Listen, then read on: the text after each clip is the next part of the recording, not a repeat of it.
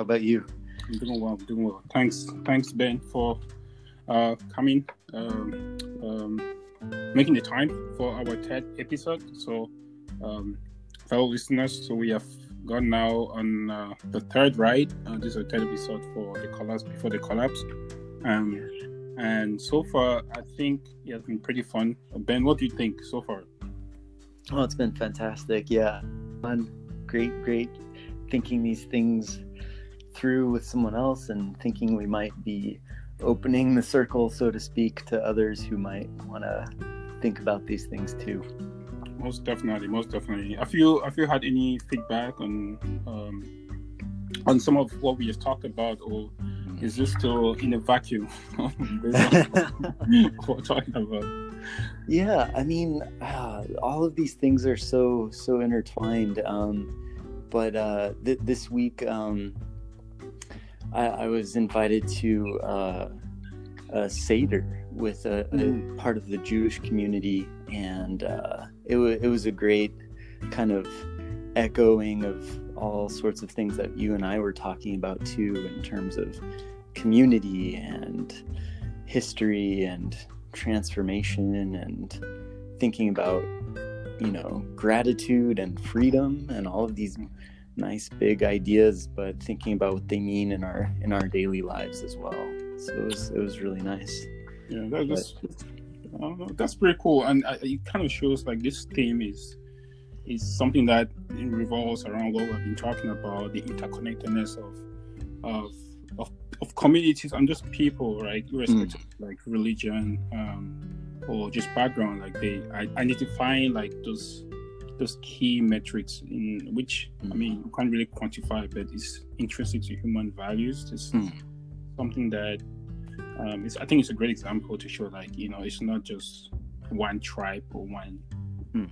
religious group you know mm. that we mentioned the Baha'i faith, but this is something that can apply to everyone, which you, you clearly listed, like you clearly uh, stated, like in our second episode, on how no, this is not just a one one group thing. It's something that every hmm. every community, um, something's universal across different religious groups. So uh, it's pretty cool to hear that. Um, so I mean, just diving into this episode, I, I, I kind of you know hope and wish that uh, you know based on some of the, the, the feedback I I got. Uh, um, supposedly, it's like you know if it'd be great to have uh, kind of an example on mm. on how we kind of um, how we went through the process. If there's a way that there's a similar situation where you know someone might have been exposed to something different mm. that made him to start thinking about made him or her to start thinking about you know um, like like just like transformation, like the main themes that we talk about, like transformation, um, you know, re- um, you know, disintegration and uh, re- reintegration simultaneously. But you know, uh, I think all these things together, in some way, in summation, kind of leads to um, organic change. Mm. Because mm. I mean, based on our last episode, we're talking about this kind of these micro steps that we can take as individuals, but also as communities. So I felt like this episode, if we could actually uh, discuss or kind of uh, expand on one of the experiences that I think you spend a lot of uh, mm-hmm. months and years to uh, to build, uh, develop the young people uh, that you worked with, but also learn a lot about the value of community. I think that would be a great way to kind of give people some context in terms mm. of what we have been talking about in the last few episodes. I think that'll be a kind of a, a good transition to go from from where we are based on like theory and just concepts, but something that's applicable. So mm. please, uh, Ben, take the floor. I think we'll just just like a run off. like how did you get into this youth program? Um, what was like the what motivated you, or was it like a one-off event that made you curious about it, or uh, just uh, kind of the intro. How did you get involved in this? Sure, sure. Um, yeah, these these uh, these youth empowerment programs um, that the the Baha'i community has been involved with for a while now. Um, uh, I, I I just uh, started uh, participating in one of these uh, study circles. They call them these these study circles that are inv- you know inviting anybody to come in and, and participate. And really, what it is is is kind of a a, a small group of people who are reading through some prepared materials that draw a lot on the Baha'i teachings and the Baha'i writings, uh, and are trying to think about what what are the what are the implications of these ideas.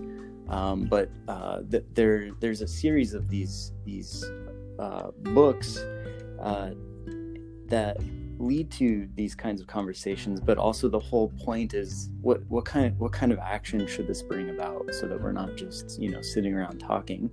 Um, and uh, and uh, one, of the one of the books though is is focused on junior youth uh, which is this group of people in the world all over the place between the ages of usually around 11 to 14 or 15 and yeah and it, it really uh, it, it's interesting i think that it, it's focused on just these four or five years in, in people's lives. Of course there are other you know community endeavors and projects and programs for people of all ages as well and even children but I, I thought it was interesting that this age group was the focus of one and what what stood out i think to me in the beginning was a lot of the things that are being discussed are really just applicable to every human being. But knowing that this kind of window of time is one where people are really, I think, asking a lot of questions about who they are, about the environment that they're in, about their family, about the dynamics they're they're seeing amongst their friends. Um, they're they're transforming a lot, right? Like they're they're coming out of this age of childhood and uh, starting to gain some sort of maturity and, and deeper awareness and uh, you know all, all of these things that we know because we've all gone through this this period but it's it's a confusing period of time and can also be very difficult to pass through um, but but the the the some core of the program and there, there's so much to share of course but uh, it, it really was about how this is a group of people who in some sense has always been neglected i would say that they're uh, you know wait until they're older you know oh my gosh you're you're a middle school teacher how do you do that? You know like they're crazy like that it's so easy to say those things about this age group and and yet uh, part of what the materials uh, explore is that th- this is such a, a time when uh, so many things can be decided that can shape the rest of your life. You know, yes, like you're, exactly. you're still you're still young, uh, and you're, you're not like solidified maybe uh, as much as you would be later in life, and so you you do have a lot of choices.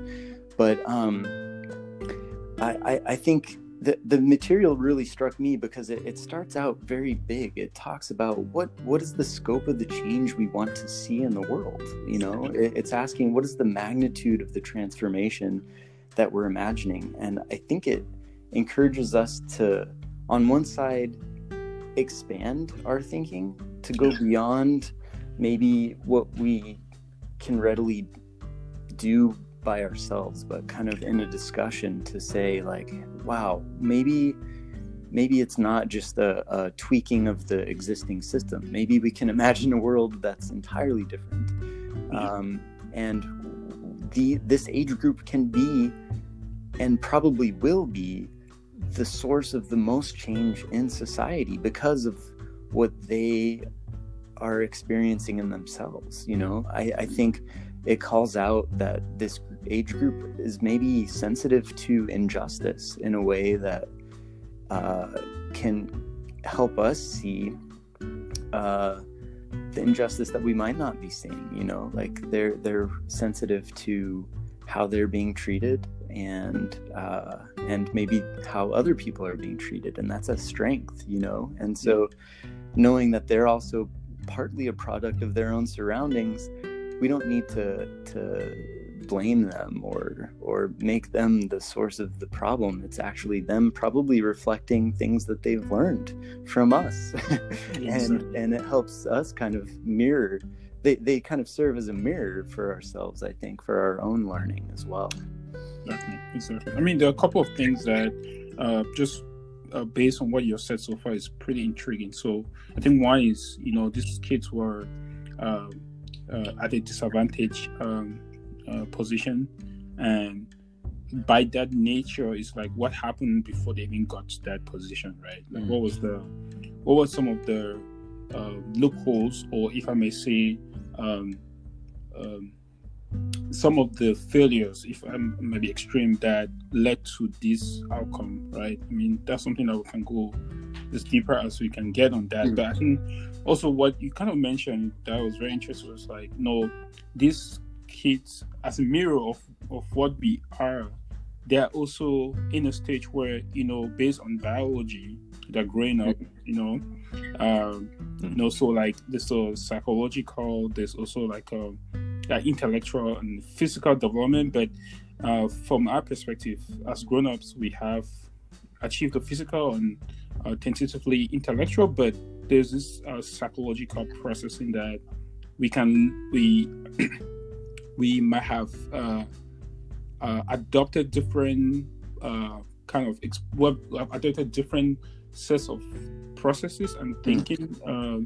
attitudes that uh, hasn't really conformed to what we consider as community building, right? right? And using them I think, like it's like an embryo, embryo from a something that we can see, but maybe what we need as what we are going through right now is something that we cannot see, Mm. but it requires a similar transformation that you actually mentioned from the kids, right? Like these kids are a physical example of what we actually have to change in our minds that we can see, right? Right. And and I, I like that. I mean, I just made this comparison, but I, I think that's a very it shows like there's there's something that has to change as a developer as as kids as how kids develop mm. like this is something that it's a very it's a very uh, innate, um, but also um, something that is within ourselves that requires a level of transformation, and we need that nurturing. We need that the nurturing that you give this case, which I think we'll go into later, for that process to be fully achieved, mm-hmm. right? Um, but I think just those are really good indicators before diving into like the details of it. But one thing, shout out to everybody that is working with mm-hmm. young kids out there providing the providing the time and getting less pay. Some of them even getting no pay to actually help uh, develop the next generation, basically, and you know provide them with the right resources, not just in terms of money, but also the time and also the advice. So I think this is a very good example of how you can actually add value without providing adding uh, dollars to it. Mm. So, well, I, just, I think that's something that we have to be we have to you know give praise to people that have committed them, themselves to that and that continue to doing that, especially during times like this. So um, I, I, really like what you kind of like the foundation you laid in terms of how that. But I think going forward, it's like you had this book. I think you were talking about not the book, but like the the framework that you guys mm. came up with, mm. right? How who wrote the? Do you know who wrote the who wrote that manual, if if I can say, and how did it come up? Like, who was the original? Yeah, yeah, no, that's a that's a great question. Um, so, so I I think well, the reason I see it as being a great question is because of the way it has come to be. The the the resources are are still evolving, um, and have been evolving over a long period of time, and um, what what I think makes this these resources so unique is it wasn't just like a group of scholars or academics who sat down and said, okay, we think this age group is really important and we want to make them uh, better, uh, or, or something like that. It, it, it, it was, um, it, it was through actually decades of of experience. Um, largely in in the beginning, some of the this in, like learning system that has been developed uh, largely came out of Colombia.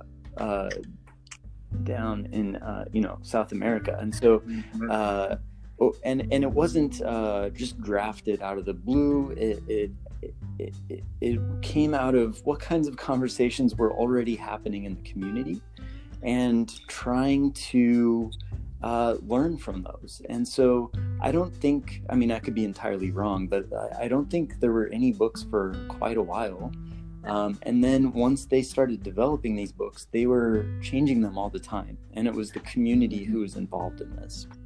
And so, cool. yeah, it, it's, it's, uh, it's organic, you know, again, like we're talking about organic change, organic transformation. That also requires kind of an organic learning process where it, it's not uh, maybe I have a theory, now let me go implement it. It's not I have this idea that I am particularly tied to because it's mine, and I'm going to go out and prove that this formula works or this method is the solution. You know, I, and the reason I'm kind of characterizing other things like that is it. There's been a fair amount of that in the world. Is is um, you know, I think I was referring in the past to different social and economic development programs, or even just the whole endeavor of social and economic development has had these kinds of colonial attitudes, or uh, if you don't want to call them colonial, they are kind of an insider outsider split. Um, you know, you've got people from some other country maybe coming into another and saying, This is what you got to do uh, and you got to follow our economic policies and the calculations that we have. And if you just follow this step by step, it's all going to be fixed. Um, Definitely. But then we know that that's also been historically a failure as well for a number of reasons. But so again, with with, with this actual uh, creation of these materials. Um, uh, I, I, think the very first draft that I personally saw of these junior youth, uh, this junior youth training, was um, probably, I think, about 15 years ago. And wow. um, I think in the past year or two, they've kind of finalized uh, the materials and are, are, have been publishing them. Of course, we've been, you know, distributing drafts as they've come out as, as people have been working with them. But um, it, has been uh, edited and based on people's experiences around the world. So it, it, transcends just colombia of course and now it's it's drawing on you know thousands upon thousands of participants uh, and uh, yeah kind of pulling pooling that knowledge together. And so it, it, it's a it's a pretty pretty cool collective endeavor. Yeah, I mean, it sounds like a Wikipedia, right? I mean, people have uh, different, uh, right? Like people kind of, I mean, not like random people, but I think it's kind of more self-selective. Mm. I mean, Wikipedia to self selective in some degree, um, but adds to like the information on how to. But I think things change with time, but also mm. like, um, as you said, this is an organic process. And I, I, think just to kind of give a reference to listeners, I think some people might think the conversations we had in the first two episodes and the second episode that we talked a lot about, um, to, to, some extent, about economic development. Mm. Um, I think I, I really love this episode because one thing that hopefully they can get out of this is that this this is possible, right? But we have to go the right um, uh, framework uh, uh, based on the as we extend this example that we'll talk mm. today, but also um, thinking about the people we're trying to serve and just being very humble about how the idea sourcing is coming, but also the application process that requires a lot of uh, reiteration and uh, constant, just a constant feedback because it's like a loop rather than just like a direct one directional mm. approach. So I think uh, based on how you describe the book, and I think it seems it seems as though it's a it's an organic system that has a feedback mm, mechanism, mm, right? Yes.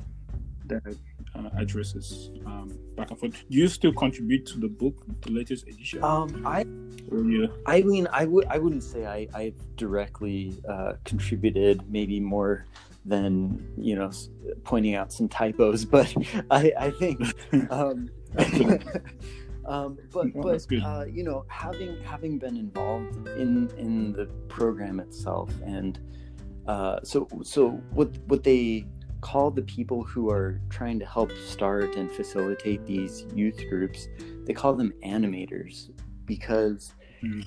they they wanted to use a term that wasn't just like teacher or instructor or leader Yeah. or even facilitator because uh, the the whole idea behind animating is that the energy the the qualities all the great worth of junior youth is already there. And so it, it it's just like helping bring that energy helping bring that uh, you know uh, already existent nobility of youth forward and helping them find ways to put into practice their their ideals. And you know as they're reflecting about different spiritual ideas what what might that look like in the, again their their own daily life? And so it's it's very it's meant to be practical. And, it's not to say it's easy either but it's uh it's again trying to carry out in that organic way uh, a supportive environment that um, that they're the the protagonists. They're the at the forefront. And you know you know I, I i often hear like oh the youth are the leaders of tomorrow. Um, I, I started saying the youth are leaders right now and we actually need to bring even these young young kids into the conversations that adults are having about what is wrong with our community. Uh, you know um, there there's so many interesting stories I heard from different parts of the world where youth, uh, even just by their actions, were participating in these conversations and having, you know, meaningful meaningful impacts in in their own you know neighborhoods and, and apartment buildings and things like that. Um, yeah. I, I mean, just to mean, elaborate on that, I mean, the times we're in right now is, is very uh, it's unprecedented, and I think one of the main uh, concerns is like you have youths that uh, asymptomatic carriers, so like they don't show symptoms, but they can actually be, um, they can actually be, uh, they can actually be the source of the, they can be the host of this uh, virus to the older generation, right? And one of the main uh, um, uh, ways that I mean, from government officials to local communities, like trying to prevent um, contacts with young and old, but it, it seems as though the young actually have more power Mm. in terms of how to mitigate Mm. this, right? And I'm going back to your point in saying that if you don't address the youth as the people that can make a difference today, as we see as today, it's something that uh, is self-evident now. Like we have to really make them to believe that they are the ones in charge of how everything will turn out. For, for example, this pandemic, but also other global challenges that we might be thinking of, like climate change, uh, nuclear proliferation, all these other macro things that we always think, you know, you have to have you know, two degrees, you have to work 10 years. But, you know, most of these things are very busy. Right.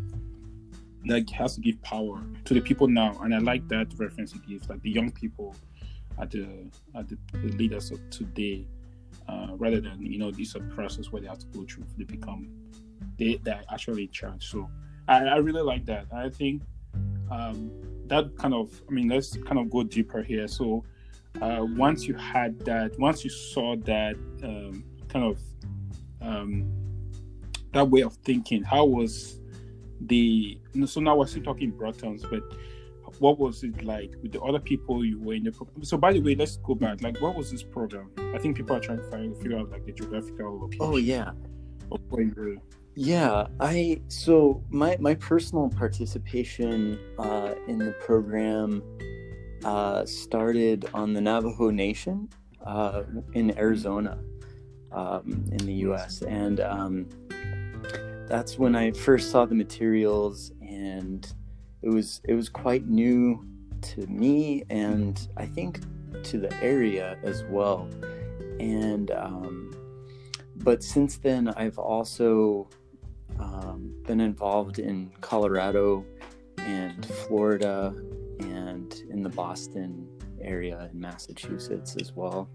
Um, but in Florida, I was kind of more widely involved in five states in the South there, uh, trying to, you know, help help the learning process and uh, encourage people to kind of learn firsthand what what is it like? How how do you even start these groups? Um, where how do you engage with junior youth in a, in a meaningful way especially if maybe you don't even know them? Um, and and uh, so so that that's an interesting aspect of it too is like you know this isn't meant for just baha'is or something. This isn't meant for any particular group. I guess this this this program is focused on a group of an age category but it, it it's all about like widening our circles of unity i guess. It's it's about yeah. Not seeing others as others. You know wow. it, that's beautiful. it, it, it's i don't know I, I think imagining ourselves in this circle or like the we an unavoidable web right of interconnections like that that's not my own phrase but like I, you know, the, these are ideas that are echoing throughout our history, uh, but the way we we put them into practice is is very important because, you know, I think that's what we're seeing now too. Is uh, if we actually perceive people as different or other than us, we're already at a, a, a uh, limitation. We're already, yeah, we're we're held back because some some part of us is is keeping them separate. And how could we possibly have a systematic process of learning if we're not inviting people or we're not welcoming or we're not actually uh, kind to them? Because it, uh, otherwise the implication is that we think they don't have something to offer or that i have more important things to offer than them. Yeah that's true. That's definitely true. And i mean and just even go deep dive deep in that i think one thing that that has been a common theme around uh, within our three episodes is unity to some yeah. degree right um, unifying our sense of purpose, unifying our communities, unifying ourselves of self, like self awareness, and also unifying ourselves towards organic change, which is like uh, uh, kind of the final piece of the puzzle, but also uh, uh it's, it, it's, it's a collective um, reinforcement of who we are as people, mm. right? Um, but just thinking about how this organization is kind of uh, an example of organic change. I'm actually curious on how you you saw value, like how how was the culture when you got into it? What was the mindset? Because I think for things like this, culture has a huge role to play. I believe mm-hmm. on how uh, the strategies have been assigned, how the financials have been mm-hmm. assigned, you know, how operations function. And I think culture, you know, say in this reference, is like how do we how do people think about things? What do they value the most, mm. right? Um, and I think that actually kind of will summarize a lot about what we are trying to get out of this podcast, but also about this uh, on, um, on some of the episodes that we'll be talking about, like what, how can we build a new culture, right? And what was the culture you saw in this organization that was so impactful that led you to work with them for this time period, move from state to mm. state. I think that's something a lot of listeners be curious about. Yeah, yeah. I I think um well for me personally a lot of it really does have to do with the the like this humble attitude of learning to know that no no one person has the answers um to to know that uh therefore our putting into practice of whatever we think we understand about the program is also limited. We we know we're not doing it right. And that that was kind of strangely empowering. You know it, it wasn't like uh-oh i'm gonna mess up uh uh oh, I, I better do everything the way everyone else is doing. I mean, w- which is interesting. Like th- this is an interesting aspect of of unity and transformation, though, because how do you remain unified if you're also supposed to be encouraging uh, creativity and individuality and d- diversity? Like how, how do you how do you do these things simultaneously? And i think mm-hmm. again that can only be discovered eventually gradually as we try you know? Yes. uh, so I, I don't i wouldn't say that the people involved are putting it into practice perfectly. And i think they would everyone would readily say yes of course like we're not doing it right. If if it was yes. we would be doing much better. But Yes. But because we are uh, trying to be humble in that learning attitude, uh, it, it, means that we're incrementally gaining knowledge. We are systematic learners. We are reflecting on the actions that we're taking so that it's not just, you know, reformulating our ideas. Hopefully, it's more about, well, this is what we've done. What, what, what went well you know that basic like what went well what what could we improve? Like that that's not unique solely to this program but i, I do think uh, the the spiritual underpinnings of it is what makes it unique that that again helps us focus back on the unity of humanity the oneness of the human world you know that we are above all these you know separations and differences, we are all still people and learning how to again enrich and bring forward uh, the existing beauty and knowing that it's the diversity that creates that beauty uh, is, is yes. kind of the, the underlying approach, I think. Yeah, it's perfect. And I think, um, you, I mean, it's, uh, it's a very good way to to to understand limitation versus you know just uh, plain ignorance, mm. right? I think um, not being aware. I think one thing of knowing that you can't do it mm. all. I think it's different from uh, just assuming that there's the least. That's the most you can do, right? So um, I think that's a very good way that um, this program actually provided a platform for growth at the same time. Um, on uh, being uh, interdependent on one another to build an organization that empowers the main stakeholders, which were the youth, but also provide an opportunity for people to learn and grow in the mm. process, right? Um, that's, I think something that's exemplary of what we have to be thinking about as a society from now on. That what makes us great is how we identify our weaknesses, but also identify the strengths within ourselves as well as within others to build and amplify uh, uh, some of the good that can come as a community, right? Um, but you know, one thing that I think many of the listeners might be interested in is like how once you started the this work, what were uh, I want to say like the things that surprised you on how how uh, exemplary this uh, frame framework of of of of interacting with one another and trying to build one another up and kind of um, being a I'll say a guide or an animator for this youth.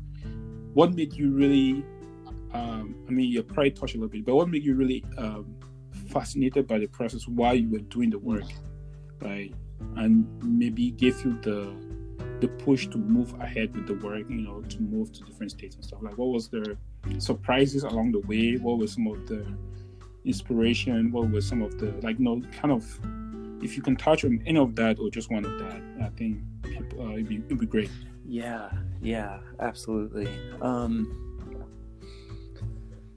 yeah, I think there's there's so much that that could potentially be shared, um, and um, I, I think I think for me, uh, what what part of what moved me forward was helping I so so I, I was partly involved with um, going out into communities, uh, helping try and find neighborhoods that might have, you know, junior youth. and yeah, uh, it, it, was a real big personal stretch. Um, it was not something that came easily to me. It was not natural for me to uh, talk with youth that I didn't know, or even just people in general that I didn't know. You know, it it it was um, it was amazing though to to find when I did just try to put anything into words and to connect and just to share. Or or really it was just to see like do do any of these ideas stand out to you? Do you have any any feelings about the oneness of humanity yourself?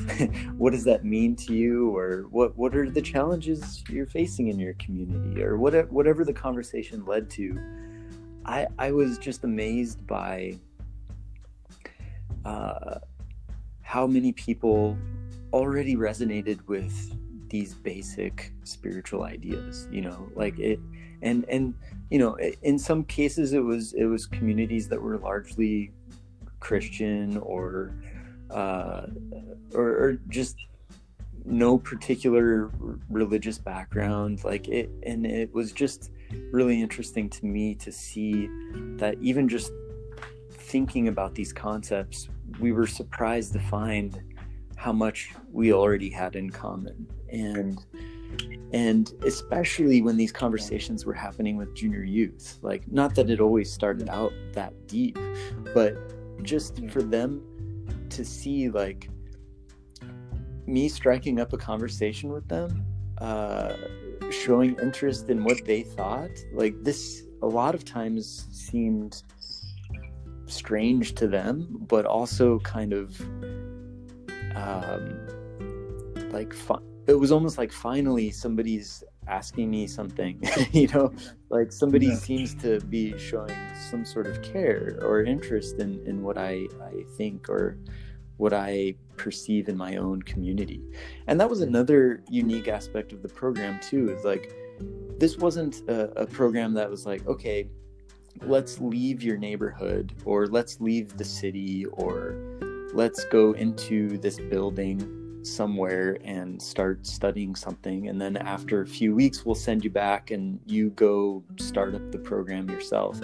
This, this was much more about their own neighborhood like where they had friends where their family was where they were growing up and thinking about that environment and having the program in their environment. And so that was again this like duality of their own individual transformation happening simultaneously with the environment outside of them and seeing the the you know organic nature of the, those two things like it, you can't separate those from each other right and definitely, and, definitely. and that that was that was uh, amazing to me to to see uh, their their interest in that way. Um, so yeah, that was just first thing that came to mind, I guess.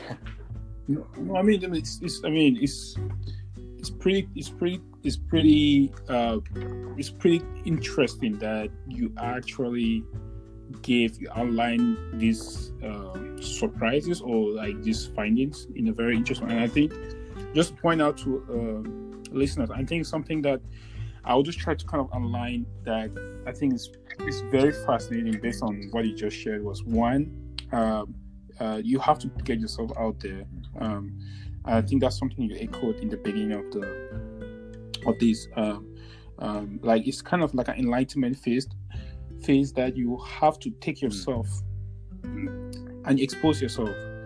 And at this point in time in our uh, in our world today, we have been forced forced to expose ourselves.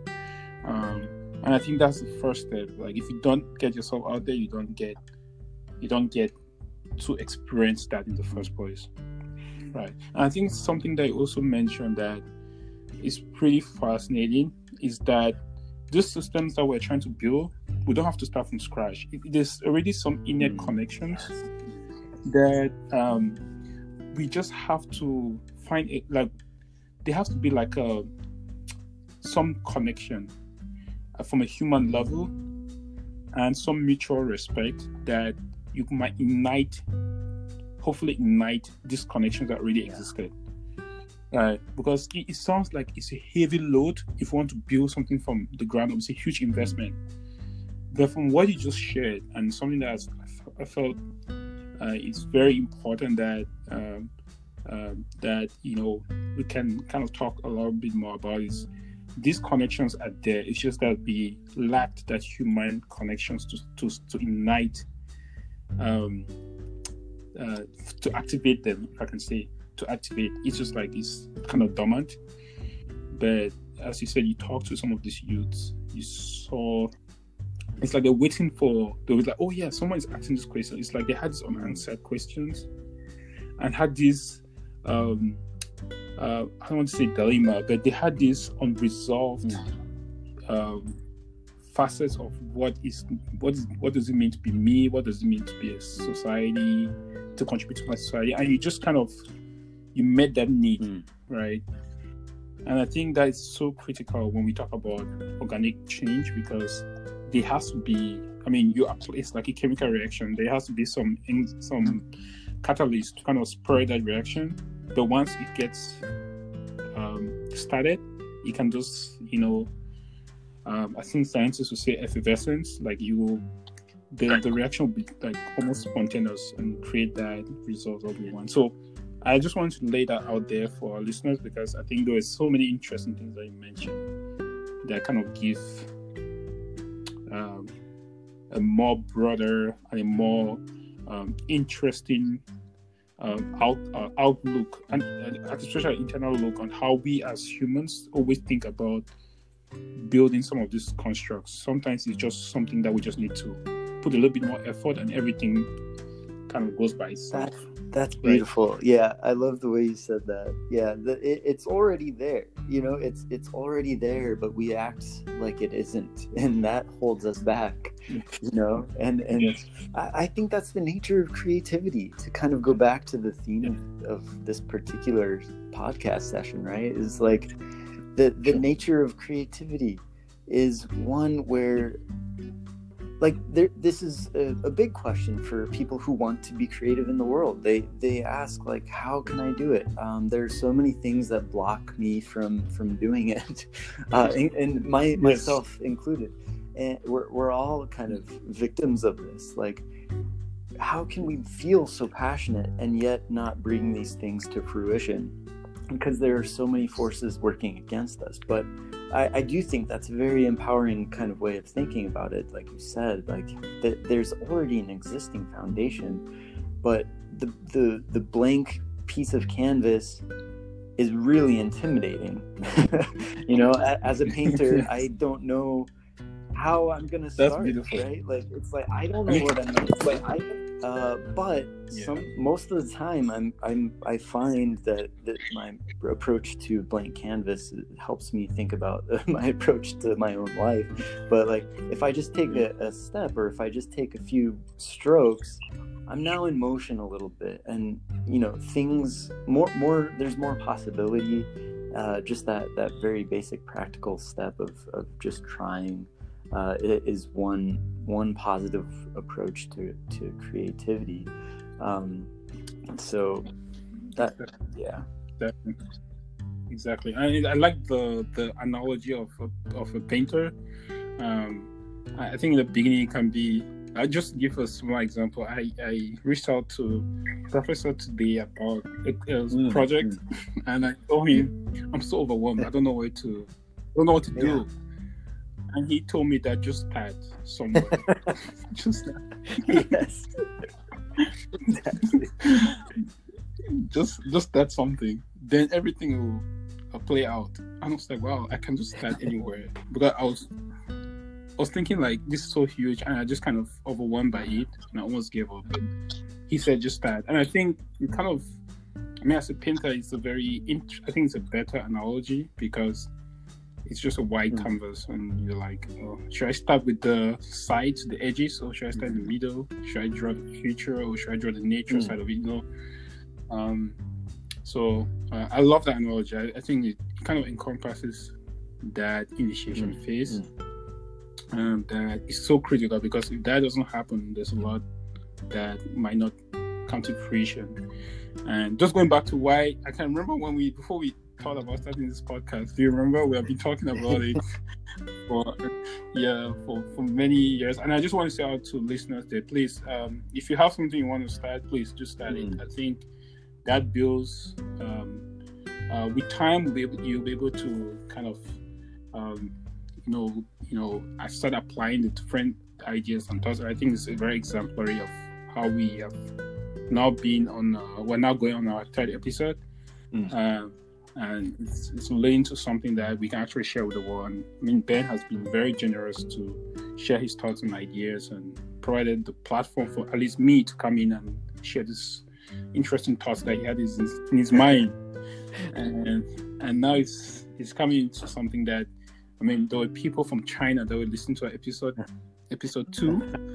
I was like, why in China? But um, it's just so fascinating. So I, I, like that analogy. I'm just like going there to kind of uh, summarize our this podcast.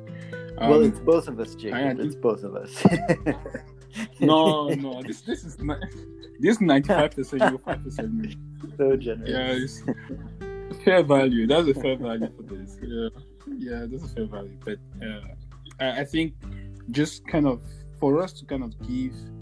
Uh, if you want to kind of sum it up, like kind of summarize this podcast, like can you give us like a real example of a person that you, you were touched by this program or you know um, something that before you left or maybe you're still in touch with mm. someone or an aspect of the program that made, made you realize that wow this is this this not only transformed these kids but transformed me and also transformed society like a and you know you would definitely not to mention specific names but something that stood out to you and kind of give you the sense of like this is it this is how we need to do this this is how we have to think about organic change um, transformation building our uh, society. uh, yeah yeah. Um, well I, I, I was lucky to to hear other people's stories too from around the world and and the different ways that the the program was you know coming into fruition and evolving and, and things like that. But um, maybe what well what for my personal experience um, and just to relate it to everything that we've we've been talking about in this particular episode was um, I, I th- this was down in Florida where um, I was taking a group of of people who were who were going through the materials to learn how to work with the junior youth. And uh, because this was all based in experiential learning, like actually going out and doing it while they were still in training, um, we we were uh, ex- exploring a neighborhood that I thought might be a good place to have uh, a group if, if people were interested, if the young people were interested. And there was this um, young man there who uh, was from Jamaica, had been living in the States for I don't know how long at that point. Um, but uh, he he just opened up very quickly and really wanted to dive into the, these materials because he was amazed how much they matched what he already thought and what he already believed and uh, it, it, was these these concepts about the oneness of humanity, the oneness of religion, the the, the significance of youth in in shaping uh, society right now, and uh, I, I, think he was even in his early twenties um, at at that time, but. It, it, it was so interesting to to see how how much he wanted to to get into this material but was saying that he's definitely the only person in the neighborhood who would think like this because he i mean the way he characterized it was like you know there's there were a lot of you know there was a lot of drugs drug dealing a fair amount of violence in the neighborhood and the community. And he's like there's just no way that other people are thinking about this but we as we we continued having these conversations and and met like pretty regularly um, every week uh, he started talking about this with his friends who would come around. And um, he he was surprised to see that even these guys who he described as being like super hard you know like these are intense guys to be around yeah, uh, yeah. he, he, he was like they were they were like it wasn't just that they were agreeing with him but that they had ideas of their own about it and that these kinds of things were important to them too. And he he didn't know really what to make of that. Like he, first of all he was surprised that it wasn't just him who was thinking this way but then he was asking himself questions like well how are these guys living this way? And and yet i would point out to him like look you're you're befriending everybody. You're not necessarily yes. participating in all of the things that they are. But even if if even if you were like look these these conversations relate to all of us. And i think we're all wondering how do we how do we live in this world? You know these these big questions are are out there and a lot of people are are feeling it especially if, if we're facing any sort of difficulties or or especially injustices or whatever it might be. So there there's like you said there's already a foundation of connection between people and it was just his simple opening up that uh, led to you know him talking more and more with these guys throughout his neighborhood. And he, he eventually got inspired and wanted to um, in, in, in include this kind of thinking in his in his rapping. Like he, he did a fair amount of rap on his own but then he made it a conscious and intentional choice to try and and bring some of this in, into his own uh, you know creative output of, of rap and stuff like that so that that I thought was really cool to see because he he showed me that it was there that people were already um, uh, receptive to these kinds of things and had had desires for a different kind of world too.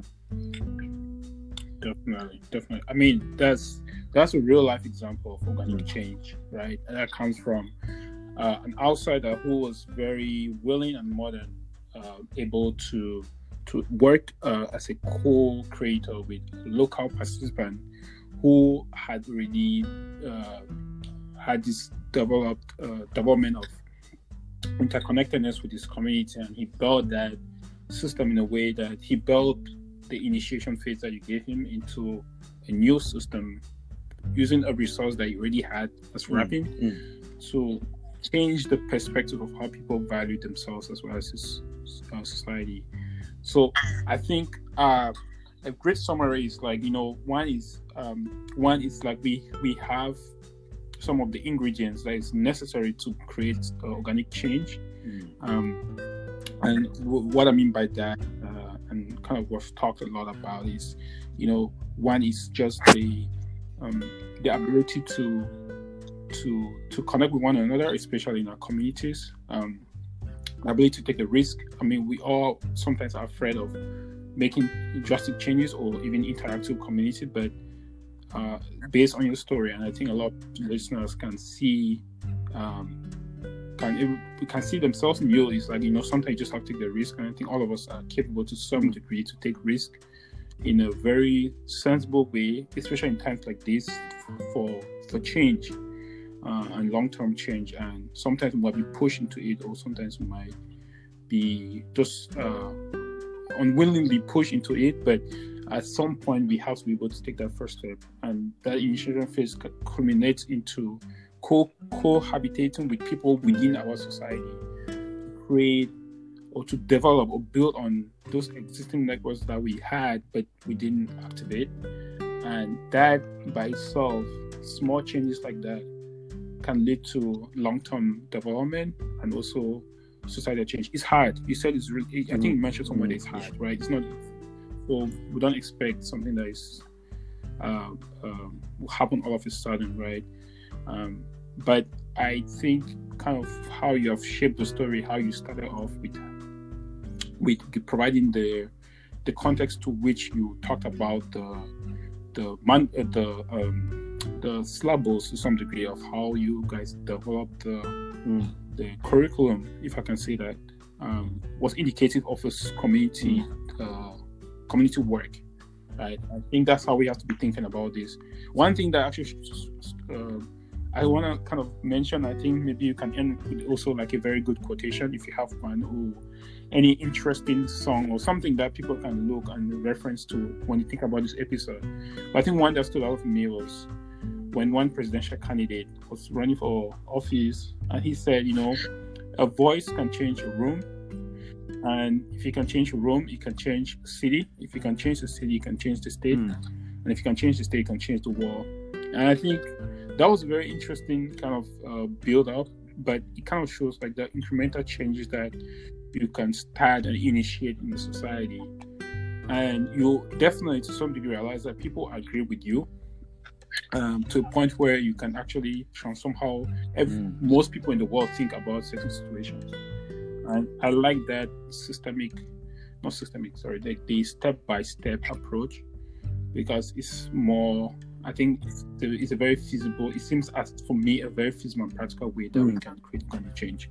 So to you, Ben, can give us like the final note? Because I know you are. The, I mean, we're co-hosts, but you are the boss of this podcast. So you have to end this podcast, and and so please leave us with a note and maybe any encouraging sure. words based on. Well, one one quote that. Um, uh, often comes to mind around these topics, and I'll probably continue to mention it in different ways, um, comes from Shoghi Effendi, who is uh, uh, one of the key figures in the in the Baha'i faith, and um, in a in a letter he wrote, he he's talking about how um, the the refinement of one's own character, one's inner qualities, uh, like the virtues that we can reflect in the world, and the the and acts of service to humanity are inseparable. They cannot be separated in any way. They they they go hand in hand.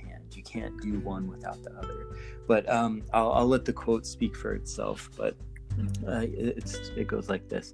Um, we, we cannot segregate the human heart from the environment outside us and say that once say that once one of these is reformed everything will be improved uh, humanity is organic with the world his inner life molds the environment and is itself also deeply affected by it the one acts upon the other and every abiding change in the life of humanity is the result of these mutual reactions.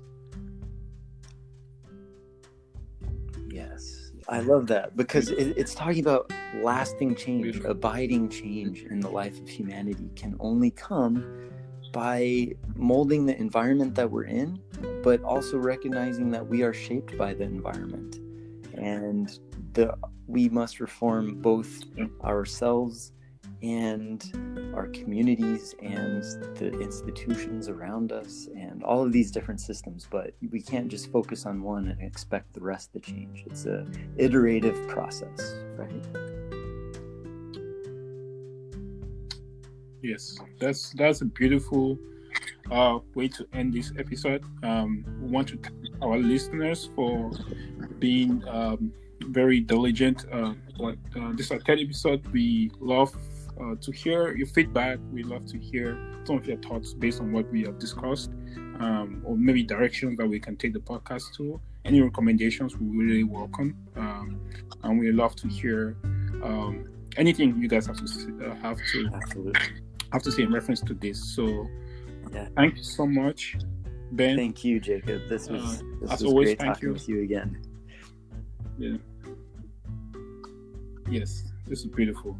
Okay, guys see you guys in the next episode uh, we'll come up with some um, uh, bring to you guys very in- interesting conversations moving forward and we appreciate you from the bottom of our hearts so stay safe be healthy and we'll see you guys